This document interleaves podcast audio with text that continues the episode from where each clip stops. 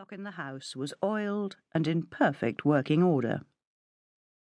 Although his lordship's planned renovations to the library had been abandoned at her suggestion, he hadn't commented upon her interest in that particular room. As far as he was concerned, she could do no wrong. Flushed with his success in winning such a prize as Miss Lucille Gain, in the face of competition from many younger opponents, Lord Pickhurst hadn't noticed how, little by little, she was wresting the control of the household from his grasp. For her part, from the moment of their engagement, she had acted the model of modesty and devotion. Like many foolish old men before him, he had come to trust his beautiful young wife.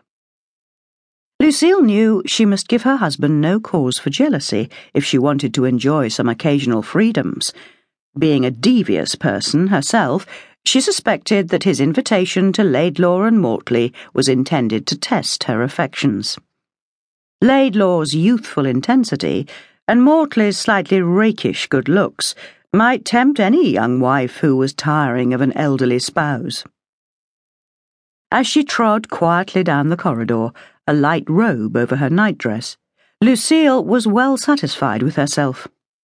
She'd acted her part to perfection, expressing delight when her guests retired so early, and flouting convention by perching provocatively upon his lordship's lap before the last of the servants had been dismissed. By any measure, Knytte was large. It had been a monastery until Henry VIII drove out the monks and gave the estate to one of his favourites. There were still hundreds of acres attached, with farms, mills, and villages providing for its owners. Each generation had made alterations, and now the rambling mansion was like a rabbit warren with many unexpected passageways and staircases.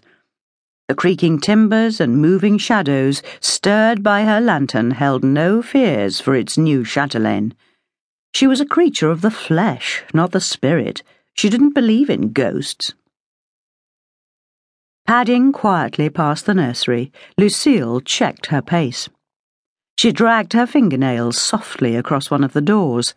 A slow, cat like smile lifted the corners of her mouth, and a low, throaty chuckle escaped her, quite unlike her usual coquettish laugh.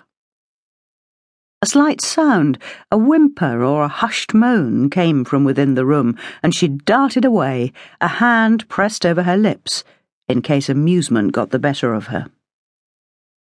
She entered the long gallery. The light from her lamp shone briefly on portraits of her husband's ancestors. Lucille stuck out her tongue at one particularly repulsive old man who reminded her of her spouse. A large French clock, gleaming faintly as she passed, showed that it was ten minutes past midnight. She had the first chill frisson of doubt this rendezvous was not like all the others. Was she being unwise? Shaking the thought away, she increased her pace a little. A flight of stairs at the far end of the room took her into the oldest surviving part of the house. She was beyond any possibility of discovery. At the bottom of the stairs, she turned right, passing the old library. Behind its locked door, the ancient books lay collecting dust. Lord Pickhurst had planned to turn the library into a ballroom, a luxury few local houses could boast. To Lucille, this intended gift spoke not of his love, but of his sense of acquisition. She was a chattel of great value and beauty, and her husband had intended to use the new room to exhibit her to his friends. However, he'd allowed her to veto the suggestion. That was when she realized the potential power of her position. At the end of the corridor was a heavy oak door, scarred and black with age. It gave entry to the monks' refectory, the most complete surviving part of the monastery. This must have been a grand apartment in its day, with its wide vaulted ceiling and huge fireplace. Another door, just as ancient, led her to the cloisters, ruined now and lit only by the stars. She left her lantern hidden inside the first carrel, where a monk had once sat labouring over his manuscripts. During the day,